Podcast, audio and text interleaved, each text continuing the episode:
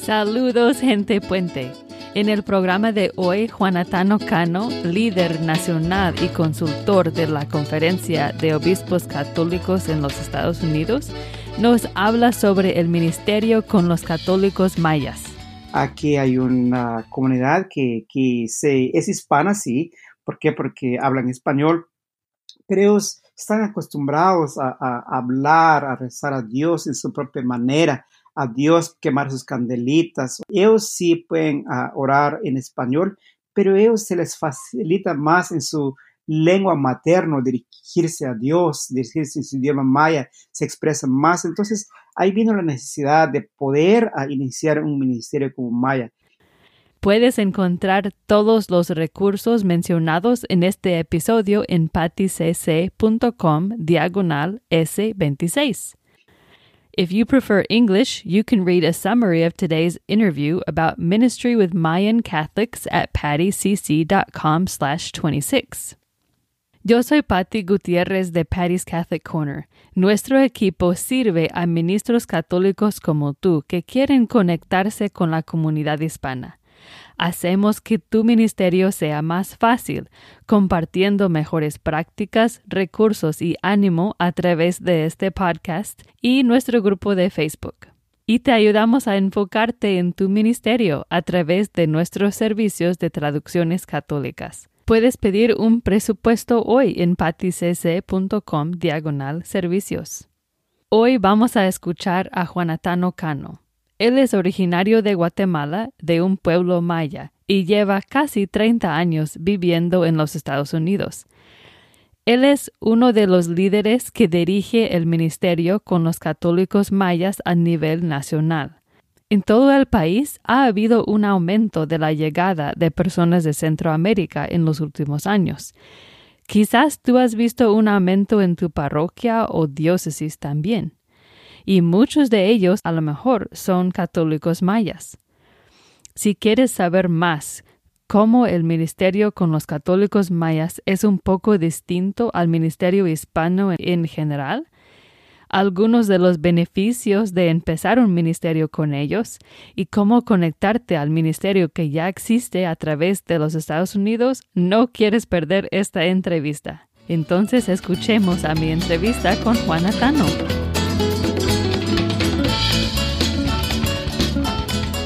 Bienvenido, Juanatano. Gracias por estar aquí en el podcast Gente Puente. Gracias, Patty, por esta oportunidad. Es un gusto. Claro que sí. Voy a empezar con una oración. En el nombre del Padre, y del Hijo, y del Espíritu Santo. Amén. Amén. Señor, venimos ante ti en gratitud por todas las bendiciones que nos has regalado, especialmente el don de poder servir en tu iglesia. Sabemos que no somos perfectos y por eso te damos gracias por tu misericordia y porque todavía quieres usar nuestra fragilidad humana. Señor Jesús, tú rezaste que seamos uno como tú y tu Padre son uno. Derrama tu espíritu mientras tratamos de ser gente puente uniendo al cuerpo de Cristo. Ven, Espíritu Santo, llena los corazones de los fieles. Enciende en ellos el fuego de tu amor. Amén. Amén. Juanatano, gracias por estar aquí y tomar tu tiempo para platicar con nosotros. Antes de empezar, cuéntanos un poco de ti, de tus orígenes, tu vocación y tu ministerio. Es un gusto, una vez más. Gracias, como dijo, mi nombre es Juanatano Cano. Yo soy originario de Guatemala y de etnia indígena, maya Q'anjob'al. Por supuesto, mi primer idioma es el idioma Q'anjob'al y después aprendí el español y de último el inglés. Entonces, a base de eso también tenemos un ministerio sobre las comunidades mayas, especialmente mayas que son de habla Q'anjob'al, la María, Akateko, Chuj y unos cuantos que hablan Quiché. En Guatemala, por supuesto, hay 21 idiomas mayas, pero aquí tenemos ese ministerio. Entonces, trabajamos en diferentes diócesis, trabajamos mínimo quizá en unas 20 diócesis en los Estados Unidos y estamos conectados bajo el Departamento de Nativos Americanos de la Conferencia Episcopal de Obispos Católicos aquí en los Estados Unidos. ¿Y cuál es tu puesto con los obispos? Mi puesto es soy como un consultor y asesor. Voy con ellos en las reuniones cada 6 meses. Nos reunimos en cada mes y es siempre asesorar. Y para lo que yo hago más que todo, pues decirles qué es lo que hacemos nosotros las personas como comunidades mayas, cuál nos regalo la iglesia, qué es lo que hacemos y cómo usamos nuestros ministerios, cómo hacemos que los niños reciban sus sacramentos y al mismo tiempo cómo también mantenemos nuestros lenguajes, nuestras costumbres, nuestras tradiciones y nuestros valores ancestrales. Gracias. Entonces, estás en conexión con muchas comunidades de católicos mayas a través del país y también se juntan, ¿verdad? Y aparte de eso, asesoras o platicas con los obispos en los comités sobre esas actividades. Correcto, sí. Últimamente, pues tenemos aproximadamente unos 12 a 15 estados bien activos. Habemos otros mayas en otros estados, pero los que están más activos son más de aquí en el lado este del país, también en el lado oeste, también en el centro. Y, por ejemplo, cada año tenemos conferencias anuales con los líderes mayas católicos. Hace 2 años lo tuvimos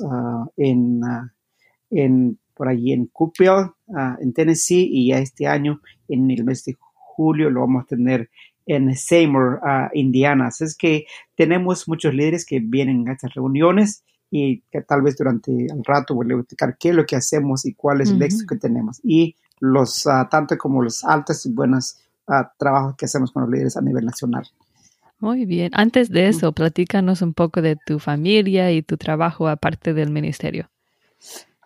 Bueno, pues yo creo que lo más lindo que la iglesia me ha dado es el espacio para desarrollar el liderazgo. Yo llegué en este país indocumentado hace como unos casi 30 años ahora. A base de eso, pues empecé a meterme en la iglesia, en el ministerio hispano, de mucho trabajo. Después de trabajar con el Ministerio Hispano por mucho tiempo, me metía en el campo maya porque había más necesidad. Y mientras tanto, mientras que trabajaba en la iglesia, trabajaba con la Arquidiócesis de Los Ángeles, y sigo trabajando con la Arquidiócesis de Los Ángeles bajo la dirección del obispo de acá local.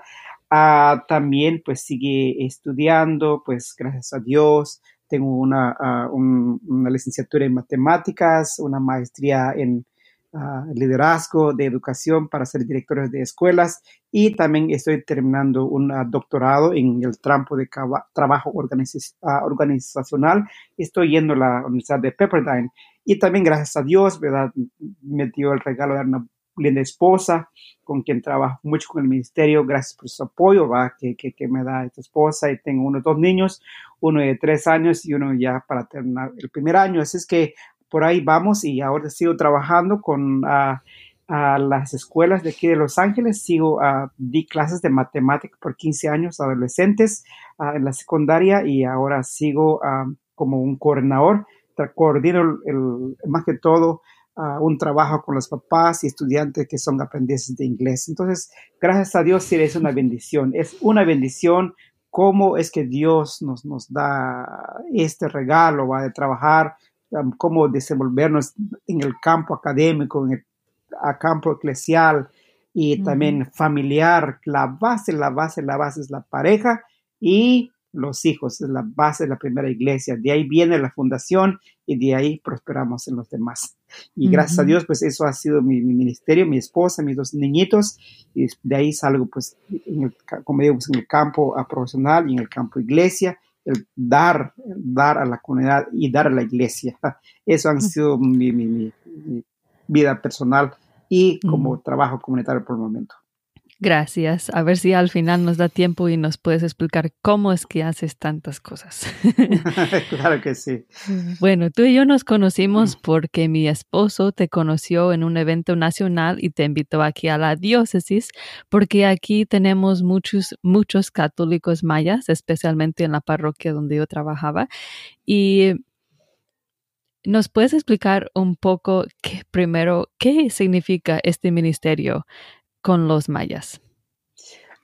Sí, yo creo que este ministerio maya nació a base de que llegan a veces uno de su país, trae unas costumbres, trae una cultura, trae un idioma, y aquí en este país pues hay un choque cultural.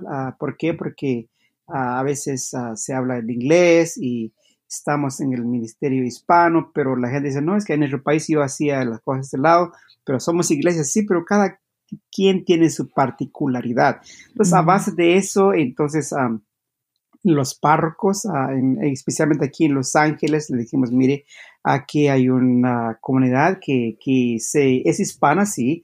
¿Por qué? Porque hablan español, pero están acostumbrados a hablar, a rezar a Dios en su propia manera, a Dios quemar sus candelitas, o tienen su manera de orar a Dios en su idioma natal. Ellos sí pueden orar en español, pero ellos se les facilita más en su lengua materna dirigirse a Dios, dirigirse en su idioma maya, se expresan más. Entonces ahí vino la necesidad de poder iniciar un ministerio como maya, que gracias a Dios, ¿verdad?, que un grupo de obispos que dijo, está bien, pueden ustedes inspirarse a Dios en su propio idioma, así como son.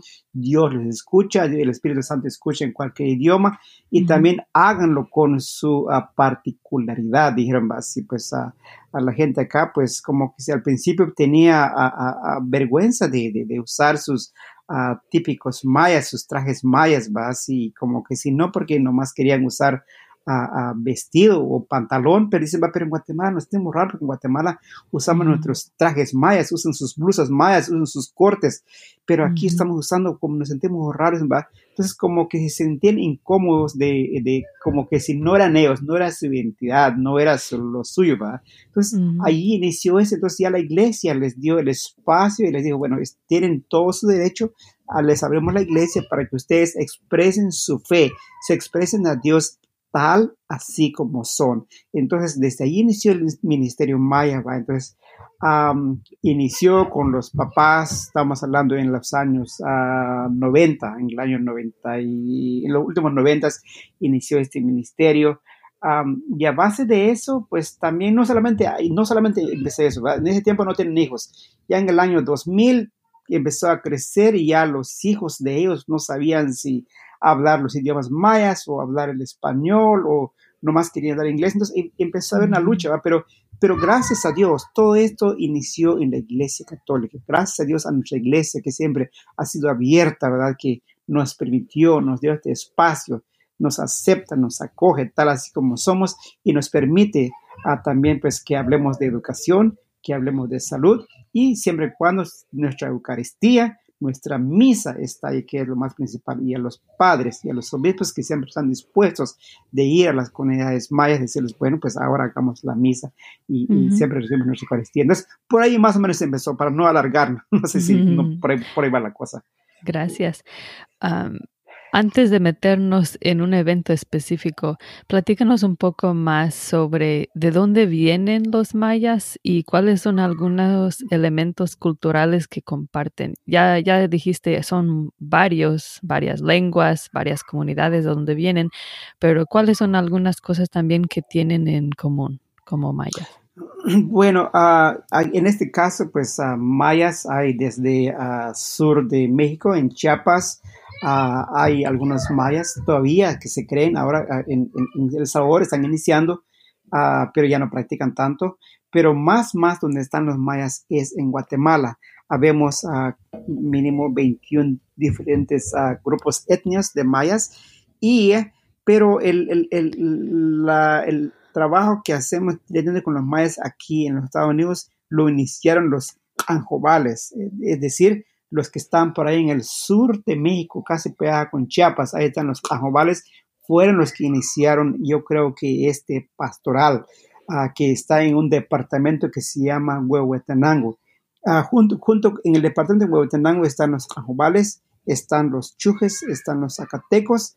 Creo que son los que iniciaron esto en los años 1990, junto en ese tiempo con un padre que se llama José David López, y ellos lo iniciaron. Y de ahí se involucraron algunos de habla Quiché, pero son muy pocos. Los Quiché están más que todo en el área de Quetzaltenango, también de Totonicapán, ahí donde están, pero son muy pocos. Pero los más activos, como digo, pues son de habla Chuj, Q'anjob'al y Akateko, que son de este departamento de Huehuetenango en Guatemala. Uh-huh. Hay muchos mayas en todo Guatemala, pero yo creo que los más activos son los que estoy hablando, ¿va? Y de hecho, ¿va? Son los que todavía traen ese liderazgo natal. Si traen liderazgo natal, llegan a Los Ángeles, lo primero que buscan son las iglesias, forman sus grupos, forman sus ministerios, forman sus coros, forman sus catequistas, sus enamores de fe. Son muy activos, como se da cuenta con los mayas que tiene en su diócesis en Kentucky, y así están como en muchos estados, ¿va? Especialmente los que usted tiene en su diócesis son también del departamento de Huehuetenango. Son chujes, pero te habla de un municipio que se llama San Mateo y Xtatán.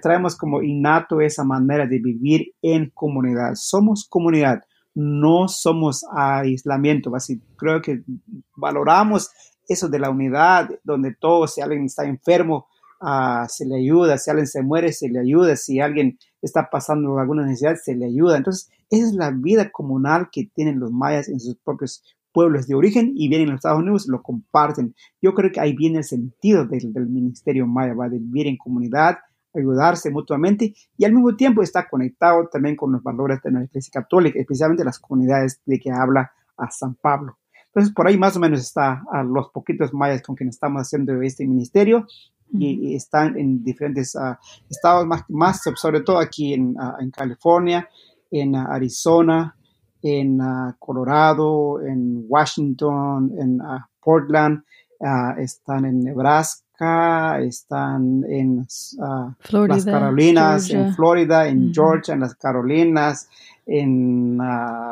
ahorita están en Champaign, en Illinois. Dígame, ¿dónde no están los mayas? Tennessee. Sí, Tennessee, sí. Sí, entonces, pero gracias a Dios, va, que a través de mi ministerio también he podido conectarlos con sus obispos, con sus diócesis y en sus arquidiócesis. Tanto como esta semana acabo de mandar un email con el arzobispo de Indianápolis, arzobispo Thompson, y él ya sabe del evento que se va a llevar a cabo este año en Seymour, Indiana. Entonces, así vamos conectándolos con sus obispos, y así es como también este ministerio, gracias a Dios, está dando fruto. Muy bien, gracias. ¿Puedes explicarnos un poco más sobre este evento? ¿Cuáles son los elementos principales de la conferencia? Bueno, los elementos principales yo creo son más que todo traer a los líderes, más que todo pues los mayores, los ancianos, los que son de la no sé si llamarles, no sé, primera generación, ¿no? Pero los que todavía salieron de su país y están acá y están manteniendo el ministerio. Y la lucha de ellos es cómo mantener a sus hijos, a sus niños, a sus adolescentes dentro del, no solamente la cultura maya o dentro de la cultura latina o hispana, sino cómo también preservar la fe católica. Estamos muy claros, estamos en un país un poquito muy liberal, ¿va? Donde acá muchos de los adolescentes, los hijos, cuando crecen, pues se van de la iglesia, se van de sus papás y se olvidan de sus valores humanos o valores, no se diga, culturales, ¿verdad? Entonces, eso ha sido la lucha, yo creo que no solamente de los mayas o de los hispanos, en cualquier cultura. Entonces, los papás, ellos se sientan en sus grupos, en sus diócesis, en el estado donde están. Ellos hacen como un grupos, enfoques, estudios o comunidades que le llaman más bases. Entonces ellos analizan cuáles son sus retos, en qué están luchando. Esto empezó, yo diría, hace como unos 15 años atrás, ¿verdad? En el año 2004, por ahí empezaron esas discusiones, ¿verdad? Estamos perdiendo nuestros hijos. Nuestros hijos están perdiendo el valor más grande, que es el respeto a sus papás. Ellos aprenden otras cosas en las escuelas, y ahora hay una lucha. Uno y dos dicen, ya no quieren el rosario, ya no quieren hacer sus primeras comuniones, ya no quieren ir a la iglesia. ¿Qué vamos a hacer? Entonces, eso por ahí empezó. Entonces, desde el año 2004, 2005, entonces... nos dimos cuenta que donde quiera que están los mayas en diferentes estados, nos dimos cuenta que eso ha sido su lucha. Ya en el año 2008 empezó ya un ministerio de jóvenes, ¿va? Mayas, que son nacidos en este país. Entonces ellos con su lucha empezaron a dialogar y tocamos temas de educación, temas de salud, temas de valores culturales con los niños y con los jóvenes. Y lo no sé si malo de esto es de que ya todos y con los jóvenes ya quieren no, puro inglés, quieren ya todos hacer todo en inglés porque también se les está olvidando su idioma, no solamente el español, sino que también su idioma maya. Entonces, bueno, tuvimos que utilizar el inglés como fuente para poder llevarles a cabo todo eso que estamos hablando. Entonces empezamos a preguntarles a ellos, ¿quiénes son? Hacíamos también grupos pequeños con los jóvenes a nivel nacional. ¿Cómo se sienten en esta sociedad tan grande en los Estados Unidos? ¿Qué sabe de la historia de sus papás? ¿Qué sabe de su comunidad? ¿Qué sabe? Entonces, muchos de ellos pues estaban un poquito no tan enfocados, no tan equilibrados. Saben más de este país, saben más de la cultura americana que de su propia cultura, dicen, pues no sabemos nada. Dicen, entonces, ahí empezaron las luchas. Entonces, en estos eventos nacionales, entonces, ha sido como un regalo donde vienen jóvenes de otros estados y uh-huh. se dan cuenta que, y se dan cuenta que ahora los jóvenes que son nacidos acá, que se están graduando de high school, y se están yendo a las universidades, entonces ha sido un enfoque y al mismo tiempo allí practicar la fe católica. Ahí mismo en esos eventos hablamos un poquito de la identidad católica, de nuestros... que reconoce católico, tener una misa vivida, con nuestros valores, con nuestros inciensos, con nuestros trajes, con nuestra música, con nuestro marimba, y hacer que somos católicos, somos mayas, mostramos nuestra identidad y cómo enriquecemos a la iglesia con lo que somos. Entonces, por ahí más o menos va esto, pero una vez volviendo a esto, ¿verdad? Creo que lo que se inició hace 15 años con los jóvenes, con los niños, está dando un buen resultado. Y el resultado más grande es que, como digo, pues quizá no es dentro de la iglesia, las luchas no están dentro de la iglesia, las luchas están en las escuelas primarias, preprimarias, están en las escuelas, están en las escuelas de high school, ahí están las luchas. Ahí están los problemas. Entonces, cuando empezamos a atacar eso, empezamos a hablar eso en las parroquias, en las iglesias, en los salones de la iglesia, entonces empezamos a salvar. Ya ahora hay pocos jóvenes que no creo que estén yendo en pandilleras. Hay pocos jóvenes que están se están casando desde tempranos o para ser muy verdad, había muchos embarazos en adolescentes. Hay muchos jóvenes que están metiendo en alcohol, adolescentes, mayas. Entonces, ahí era la lucha de los papás con sus adolescentes. Entonces, se está rebajando eso, se está rebajando. Uh-huh. Hay muchos estudiantes que en high school no terminan el high school, se van. Entonces, era muy triste, ha sido muy triste la historia. Pero ahora, yo creo que al final, en estas conferencias mayas que estamos haciendo, estamos levantando el autoestima de los estudiantes, de los jóvenes en este país.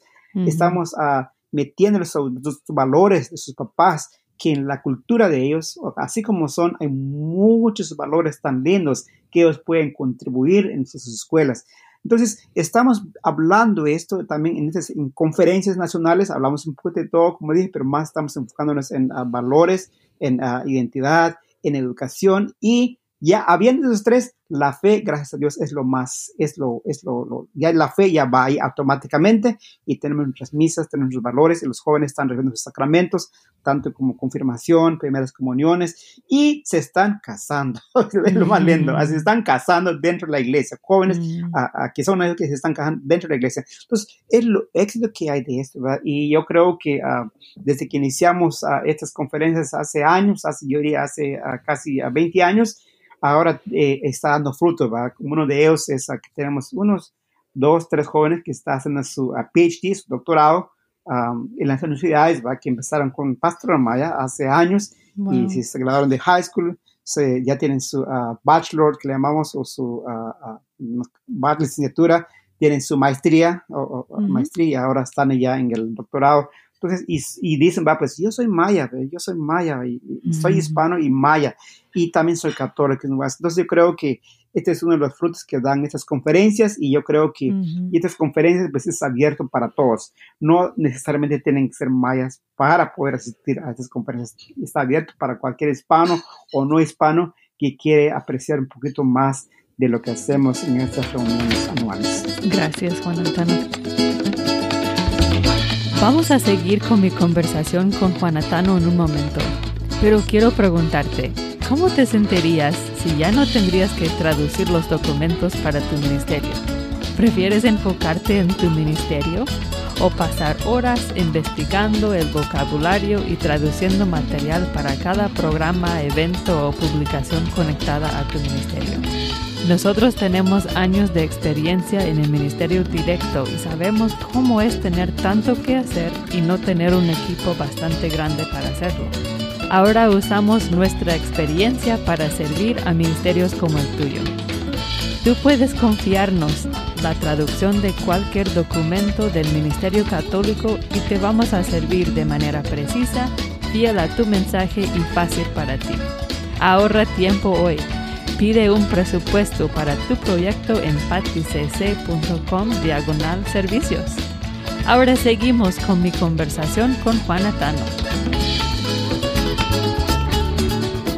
Vamos a meternos un poco más en la misa que mencionaste a rato, pero antes quiero preguntar, ¿cuáles son las actividades específicas que hacen en la conferencia o en las parroquias para lograr estas metas que mencionaste? En las parroquias, yo creo que desde niños, los niños, por ejemplo, aquí en Los Ángeles tenemos una parroquia donde se les da el catecismo a los niños en su idioma, o en español, uno y otro, ¿verdad? Entonces los niños empiezan hacen coros y en los coros cantan trilingüe, inglés, español, y aunque no hablan fluente su idioma natal, o sea, el idioma maya de sus papás, pero a través de los cantos ellos cantan un idioma en su idioma natal. Entonces cantan, esos hacen coros y cantan en las misas. Entonces es una de las maneras que buscamos decirles, mira, estos son los, no les estamos imponiendo, pero mostrando, mira, aquí está la ropa de su papá, aquí están los costumbres de su papá, aquí está, por ejemplo, la flauta nativa o indígena, tú la puedes tocar. Entonces tratamos de motivar a los jóvenes, mostrarles que hay una apreciación a los valores indígenas, los valores antiguos, ¿verdad? Y la ropa, porque la ropa de sus papás, y ellos lo van viendo desde chiquitos. Entonces formamos, pues, lo que hacemos así a nivel local en diferentes estados, también lo llevamos a nivel nacional, lo llevamos a nivel nacional, y dentro de la iglesia manifestamos, usamos nuestros valores. Yo sé que es algo tan práctico, no les damos sermones, simplemente aquí está lo nuestro, lo valor de nuestras marimbas, de nuestros tambores y cómo utilizamos eso dentro de la iglesia. Aquí está el idioma maya, aquí está, tú no lo puedes denominar su idioma maya, pero aquí hay un canto en maya, un canto, por ejemplo, los adolescentes cantan, por ejemplo, dicen, entonces es como están despidiéndose al Dios, al Creador, en su idioma maya, con su música y con su entonces esas son las estrategias que estamos haciendo, y así como a veces mantenemos a estos jóvenes, mantenemos a estos niños, y cuando crecen nacen con una idea de quiénes son, y no les da vergüenza de decir quiénes son, no les da vergüenza de compartir de dónde vienen, y así también manifiestan lo que son en la iglesia y manifiestan lo que son en las escuelas y así en la sociedad.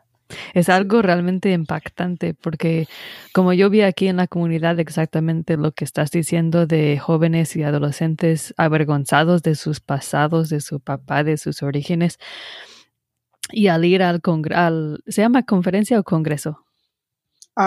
Conferencia nacional.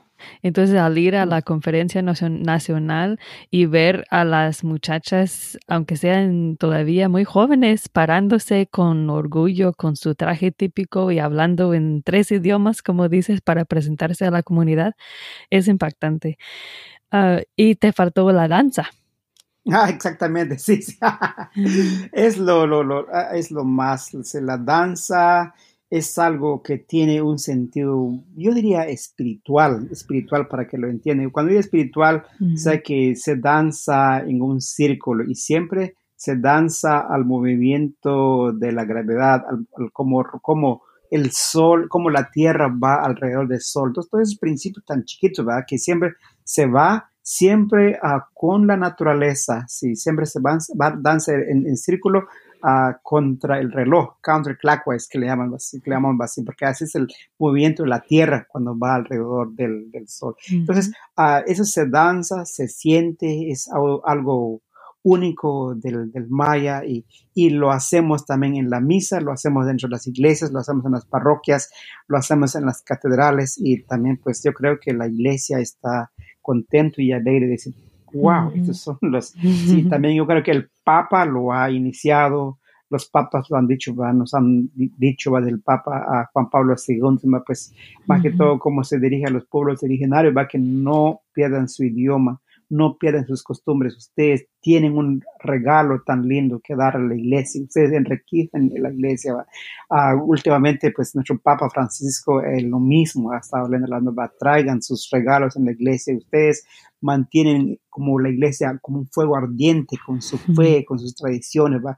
Entonces, los niños ven eso, escuchan eso, que sí hay un aprecio hacia ellos, a sus esculturas, a sus valores. Entonces, traemos la danza, ¿va? Como digo, pues, más que todo, pues, cuando hacemos los ofertorios en las misas, los hacemos con una danza, con la marimba y con nuestros trajes dentro de la liturgia.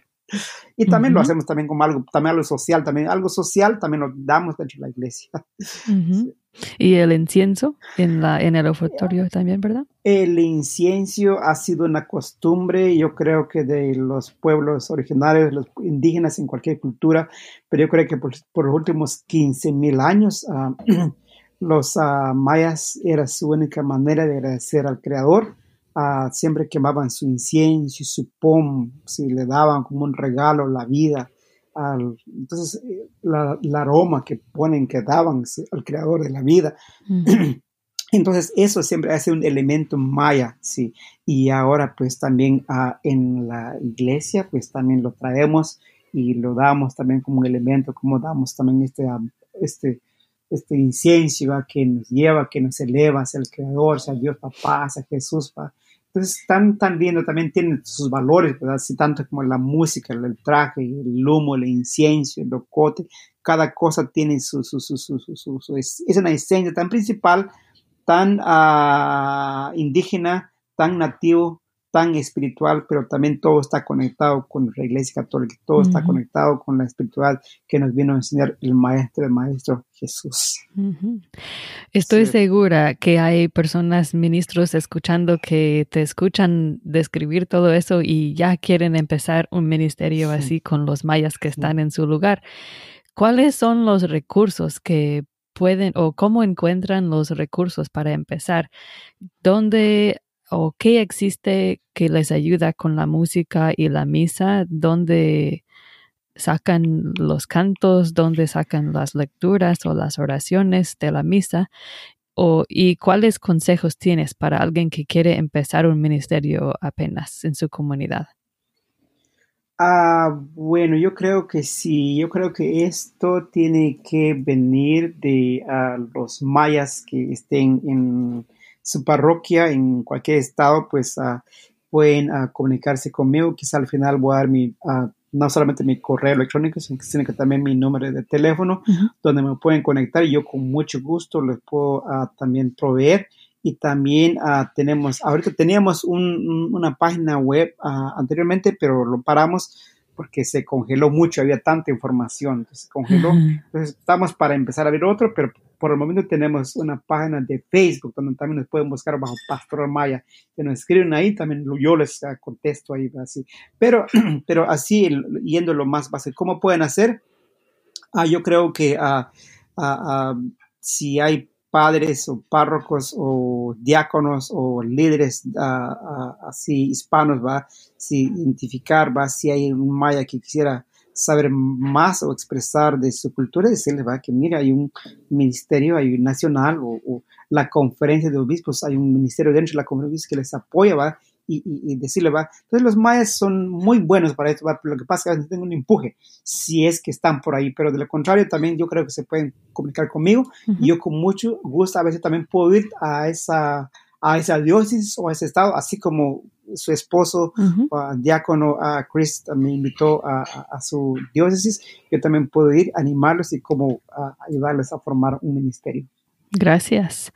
Hablando específicamente de los recursos, yo no he visto, no sé, ¿sí existen traducciones a las lenguas mayas de algunas de las lecturas o de las oraciones de la misa o de los cantos, o cada comunidad crea eso según la necesidad? Recursos de traducción no lo hay por dos razones. Número uno, yo creo que hay mucha gente maya, pues el idioma así maya cuesta mucho leerlo y escribirlo, está un poquito más complicado que el español. Sí, es más fácil que ellos lo traducen oralmente que por escritura. Sí, entonces tendría uno que ser muy lo que puedo decir es muy bueno para escribir y leer el idioma. Cuesta mucho, que a mí también me cuesta, no puedo escribirlo muy bien, tampoco no lo puedo leer, pero sí lo puedo hablar muy bien. Entonces es más oral lo que hacemos, es más oral. Entonces están mirando el español en la hoja, pero están hablando en su lengua. Correcto, sí, okay. Correcto, así es. Sí. Dijiste que son dos razones. Sí, que es uno. Y la otra es de que en Guatemala hay, por ejemplo, pues está los idiomas escritos, pero lo manejan más los académicos, porque ellos se dedican más que todo a rescatarlo y escribirlo, a traer los glifos y meterlos al... Entonces, es más académico ese trabajo, por ahí que nosotros casi no tanto lo entendemos. Entonces, es más académico, y los que están en ese nivel lo entienden, lo manejan muy bien. Tienen doctorado, tienen maestría en idiomas, en historia, en lingüísticas, entonces ellos lo manejan muy bien. Entonces, como que nosotros no tanto estamos para ellos, esperamos que algún día llegamos ahí. Sí. Entonces, es como ponerlo en el lenguaje que la gente más entiende. ¿Eso quieres decir? Sí, ponerlo en el lenguaje que más entienden. En este caso, todo es oral, todo es la tradición oral, sí. Hablarlo, si lo ven, por ejemplo, las lecturas están en español, ellos lo leen y lo transmiten oralmente, lo traducen oralmente, sí. O lo escuchan y lo transmiten oralmente. Entonces, las tradiciones son más oral que escrita. Y claro, sí, necesita y también algo de práctica antes para estar ya... correcto, sí. Para hablar, por ejemplo, con el párroco o alguien sobre qué significa esto y el otro, para poder decirlo bien en el momento de la misa, ¿verdad? Sí, correcto. Y lo mismo los cantos, hay muchos cantos que yo diría, no puedo decir cientos, pero sí unos cuantas decenas de cantos en los idiomas están ya en Guatemala. Entonces, lo que hacen los catequistas, los traen, los cantan y los enseñan a los niños, pero así todo es oral, y cantan, sí. Entonces, sí hay como cantos, videos, sí. Yo sé que es oral, no hay escrito, sí. Pero sí hay videos. Sí hay videos, sí hay videos, correctamente, sí hay videos. Muy bien, entonces que se pongan en contacto contigo para conectarse a las demás comunidades y a venir a al Congreso, a la Conferencia Nacional, que es una experiencia única, muy buena. Muy única y muy auténtica en el sentido de que el idioma que van a escuchar pues es único, son idiomas que han estado por miles y miles y miles de años y todavía existen, ¿verdad? Es uno, ¿va? Pero también se hace también en inglés y también en español para los que no hablan español o para los que no hablan inglés. Hay un poquito de todo. Eso iba a decir, todo, que no tengan miedo de ir aunque no hablen un idioma maya, porque entre los mayas también hay muchas lenguas, entonces hacen un buen trabajo de siempre estar cambiando de idioma para que nadie se siente totalmente fuera de la conversación. Correcto.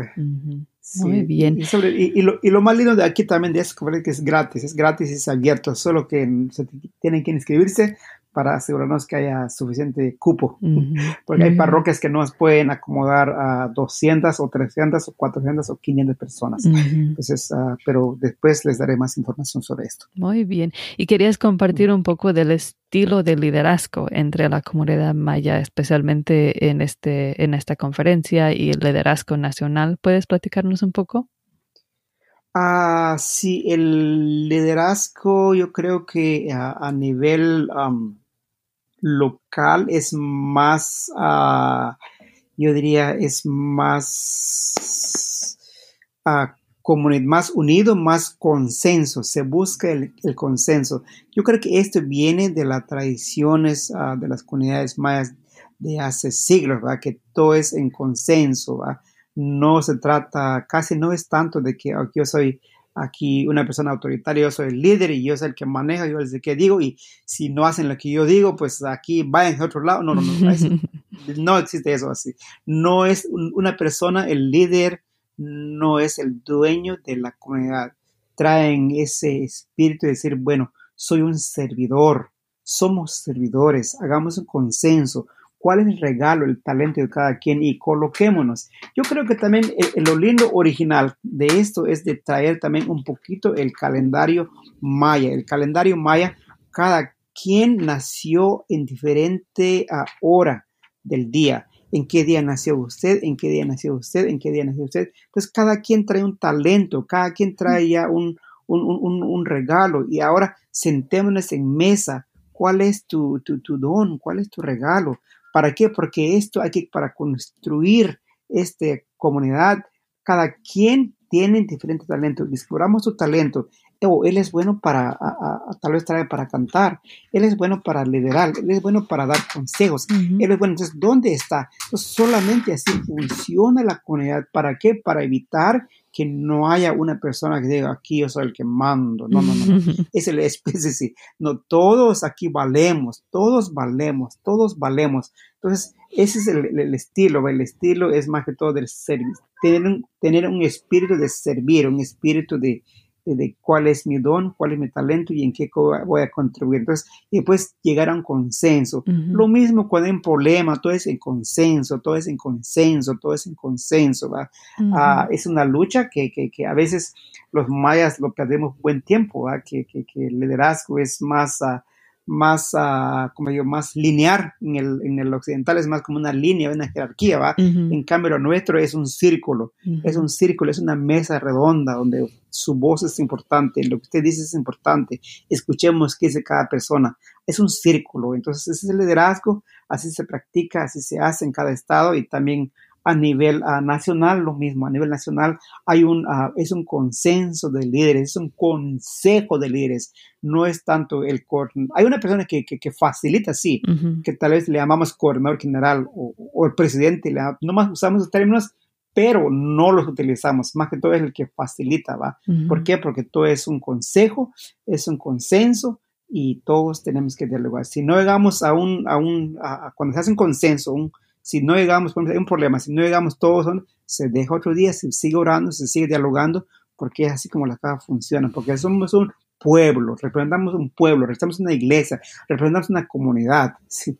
Entonces, por ahí más o menos va el estilo del liderazgo uh-huh. a nivel local, y eso mismo lo reflejamos a nivel nacional. Perfecto, gracias Juan. Uh-huh. Ahora uh-huh. sí. Quiero que compartes con nosotros más en general lo que has aprendido de ser un ministro. ¿Cómo es que haces todo? ¿Cómo balanceas tu vida o tu relación con Dios con tanta actividad que hay? En primer lugar, lo valoro desde el punto de vista de Jesucristo, ¿verdad? Parece que Jesucristo, cuando Él llegó a este mundo, a esta tierra, Él ya traía definido una misión, ya traía su misión, ya sabía que venía, y Él no se iba a morir hasta que Él cumplía con su misión. Creo que es un punto muy lindo de ser católico, de tener a Jesús como el modelo, como el maestro. Entonces, al igual yo, lo mismo desde que yo nací, era chiquito, yo tenía ya un poquito en mente, en corazón, ¿va? Que traía una misión que cumplir.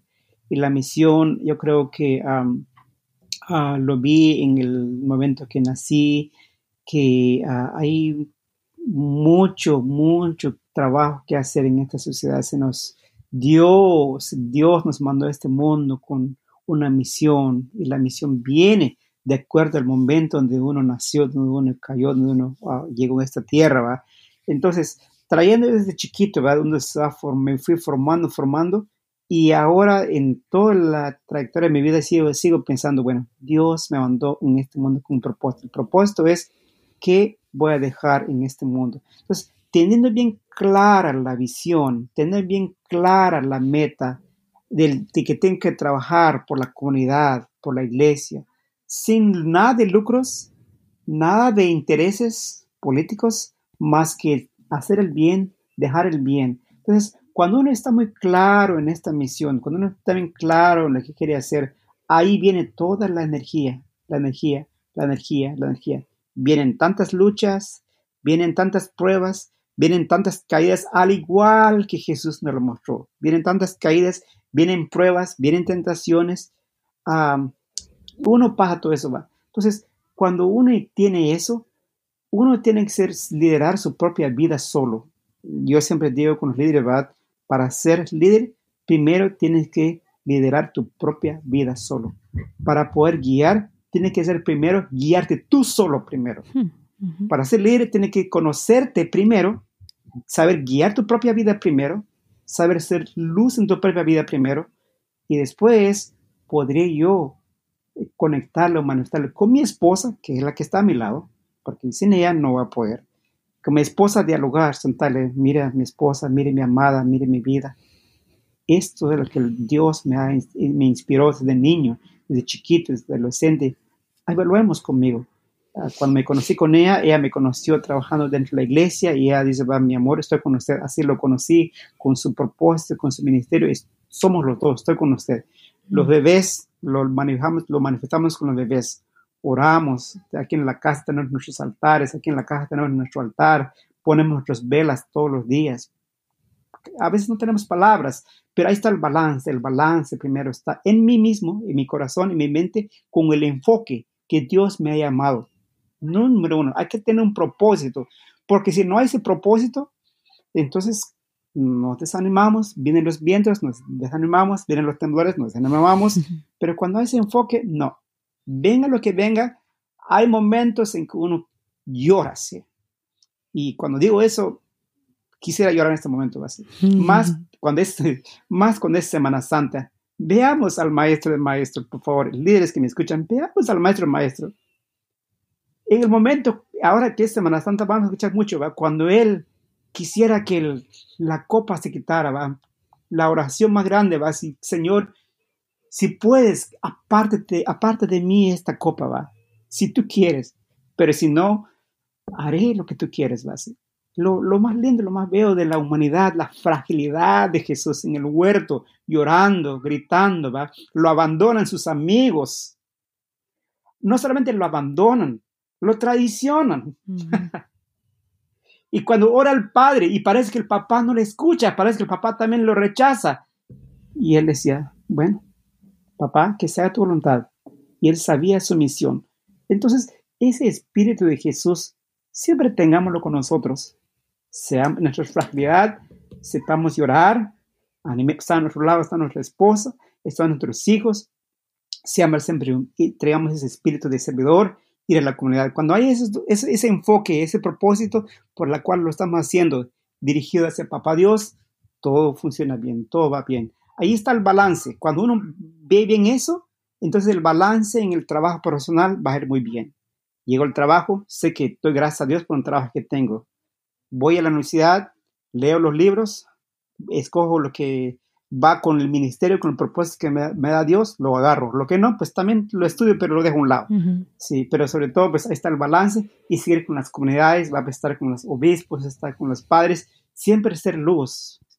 Vienen de una vida balanceada, de mi propósito, de mi oración diaria, de mi enfoque, de mi luz, de mi veladora, de la Eucaristía, ir a la misa, va a estar en ese espíritu de Jesús, el Maestro que vivió en este mundo y que está aquí, que me escucha, verlo ahí en el Sagrario, verlo en la Eucaristía, sentirlo. Entonces ahí está la conexión, ahí está el balance de cada día. Gracias, Juanatano. Sí. Muy bien. ¿Puedes cerrarnos con una oración para todos los que sirven a la iglesia, por favor? Con mucho gusto.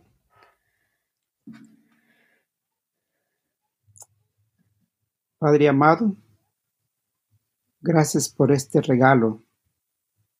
Gracias por este momento. Gracias. Hijo al Dios de Achman. Hijo el Dios, Dios en general, yohinkawil. Yihwal Dios, yuhmasant wishtah, ewanach, abonjun, nuqehti, asiparileb, ascaurileb. Gracias, Papito Lindo, por las personas que quizá tienen la oportunidad de escuchar este mensaje, las palabras. Gracias por esta conexión. Somos tus hijos. A cada quien nos has dado un regalo para servir, para dar. Enséñanos. Danos el corazón de Jesús. Danos el espíritu de Jesús que supo llevar su ministerio. Dele fuerza a mis hermanos líderes que están pasando en este momento quizá. Están caídos, están un poco confundidos. Dales fuerza, dales valor. Decirles que está bien pasar estos momentos, pero que no se den por vencido. Gracias a Patty, a su esposo, a sus hijos, a su ministerio. Gracias a todos los que nos escuchan. Bendígalos y que siempre camines con nosotros en las buenas y en las malas, para que todo, Papito Lindo, un día podamos decirte, papá, todo ha sido culminado. Gracias, Papito Lindo, en el nombre de Jesús, que vive y reina ahora y siempre por los siglos de los siglos. Amén. Amén y amén. En nombre del Padre, del Hijo y del Espíritu Santo. Amén. Amén. Gracias, muchísimas gracias por tomar tu tiempo, estar con nosotros y compartir tu sabiduría con nosotros. Gracias. Bueno, muchísimas gracias, Patty, y bendiciones a todos. Qué entrevista tan inspiradora de Juanatano. Aquí hay unos puntos importantes para mí. 1. La Iglesia Católica es enriquecida por la presencia de cada persona y cada pueblo. Como dijo Juanatano, son católicos, son mayas y muestran su identidad y cómo enriquecen a la Iglesia siendo lo que son. Qué bonita expresión de ser un solo cuerpo, el cuerpo de Cristo, pero con muchas partes distintas. Es algo tan bonito de nuestra Iglesia Universal que se ve de una forma especial aquí en los Estados Unidos por nuestra diversidad cultural. Y gracias a Dios, los católicos mayas viviendo en Los Ángeles se encontraron con una iglesia local de gente puente que les abrió un espacio y que los acogió así como son. Y ahora se ha extendido este ministerio a nivel nacional.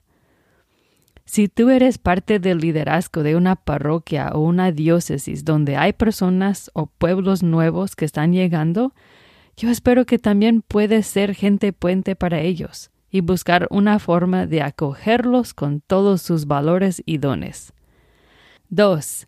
La Iglesia Universal, en particular el Papa Juan Pablo II y el Papa Francisco, han animado a los pueblos originarios a mantener su propio carácter cultural con sus distintas tradiciones y costumbres. A veces muchos pueden pensar que las costumbres del pueblo maya y otros grupos amenazan la fe o dividen a la Iglesia. Pero como nos muestra Juanatano y los líderes mayas a través del país, en verdad pueden enriquecer a la Iglesia y al mismo tiempo enriquecer a su comunidad. En un discurso con la gente indígena de Canadá en 1987, Papa Juan Pablo II dijo: "Las nobles tradiciones de las tribus indígenas se fortalecieron y se enriquecieron por el mensaje del Evangelio. Sus antepasados sabían por instinto que el Evangelio, lejos de destruir sus valores y costumbres auténticos, tenía el poder de purificar y elevar su patrimonio cultural que habían recibido". Para ver este discurso y otros sobre los pueblos originarios, visita las notas del programa en patticc.com/S26. 3. Para no perder los valores y costumbres tradicionales, y eso aplica a todos los grupos culturales, hay que involucrar a la juventud de una forma intencional y significativa. Como dijo Juanatano, para que no les dé vergüenza de decir quiénes son y de compartir, para que manifiesten lo que son en las escuelas, en la iglesia y en la sociedad.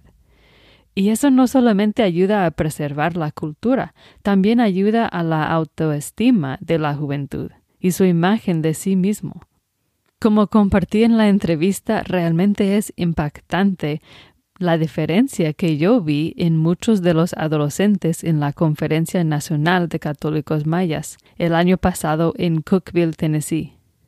Yo te animo a ti también a participar con tu comunidad en la conferencia este año, 2019, en Seymour, Indiana, en julio. El secretario de la conferencia este año es Félix Hernández y le puedes mandar un email a felix.tomas@icloud.com y también puedes contactar a Juanatano Cano a cjuanatano@gmail.com. La información de contacto para los dos y también vínculos a los videos de cantos y danzas que mencionó Juanatano se encuentran en las notas del programa en patticc.com/S26. 4. Algo que la comunidad hispana aporta, y aún más notable las comunidades mayas, es un sentido fuerte de comunidad, de trabajar en conjunto. Los que vienen de una comunidad maya, como dijo Juanatano, traen como innata esa manera de vivir en comunidad. Su estilo de liderazgo es valorar a cada persona con sus dones y al mismo tiempo buscar siempre el consenso para tomar decisiones. En la cultura prevalente aquí en los Estados Unidos hay tanto individualismo y tantas personas que buscan el poder y control, que ese ejemplo de unidad es realmente un regalo. Si quieres aprender más sobre la cultura prevalente y las diferencias que afectan al ministerio entre los hispanos y los no hispanos, puedes encontrar vínculos en las notas del programa, a mi libro electrónico y una serie de artículos que escribí sobre esto. A lo mejor ayudaría a compartirlos con tus colegas, especialmente los que no son hispanos. También te animo a escuchar el episodio 18, Viviendo la Pastoral de Conjunto en el Ministerio, con Javier Orozco de la Arquidiócesis de San Luis. Puedes encontrarlo en cualquier aplicación de podcast, episodio 18, o en patticc.com/S18. 5. Hay que tener siempre presente nuestra misión aquí en la tierra. Me encanta la forma que Juanatano ve su misión y propósito de estar aquí, y que enfocándose en eso le ayuda a no desanimarse y a mantener un balance en su vida y en su ministerio. Que cada uno de nosotros también nos hagamos la misma pregunta: ¿qué voy a dejar en este mundo? Y que nuestras vidas y ministerios reflejen esta respuesta. Espero que también te haya gustado la entrevista y que te sirva en tu ministerio. No te olvides de visitar a las notas del programa en patticc.com/S26 para ver los vínculos a todos los recursos mencionados. Espero que vengas a participar en nuestra comunidad en línea también para compartir ideas, recursos y ánimo con otros ministros católicos. Puedes encontrarnos en facebook.com/groups/Gente Puente o simplemente busca Gente Puente en Facebook. El próximo episodio del podcast Gente Puente va a centrarse en la idea de la corresponsabilidad que todos tenemos con Dios y cómo formar e involucrar a la comunidad hispana en los esfuerzos de la parroquia o diócesis en sus campañas de corresponsabilidad, o lo que se llama stewardship en inglés. Si tienes colegas que hablan inglés y dirigen estos esfuerzos, avísales sobre este podcast. No quieren perder mi entrevista con Corin Ruiz de la agencia Corresponsables de Dios. No te olvides de suscribirte al podcast Gente Puente en podcast de Apple, podcast de Google o en tu aplicación favorita de podcast para que no te pierdas ningún episodio del futuro. Gracias por escuchar hoy. Que Dios te bendiga a ti y a tu ministerio como Gente Puente.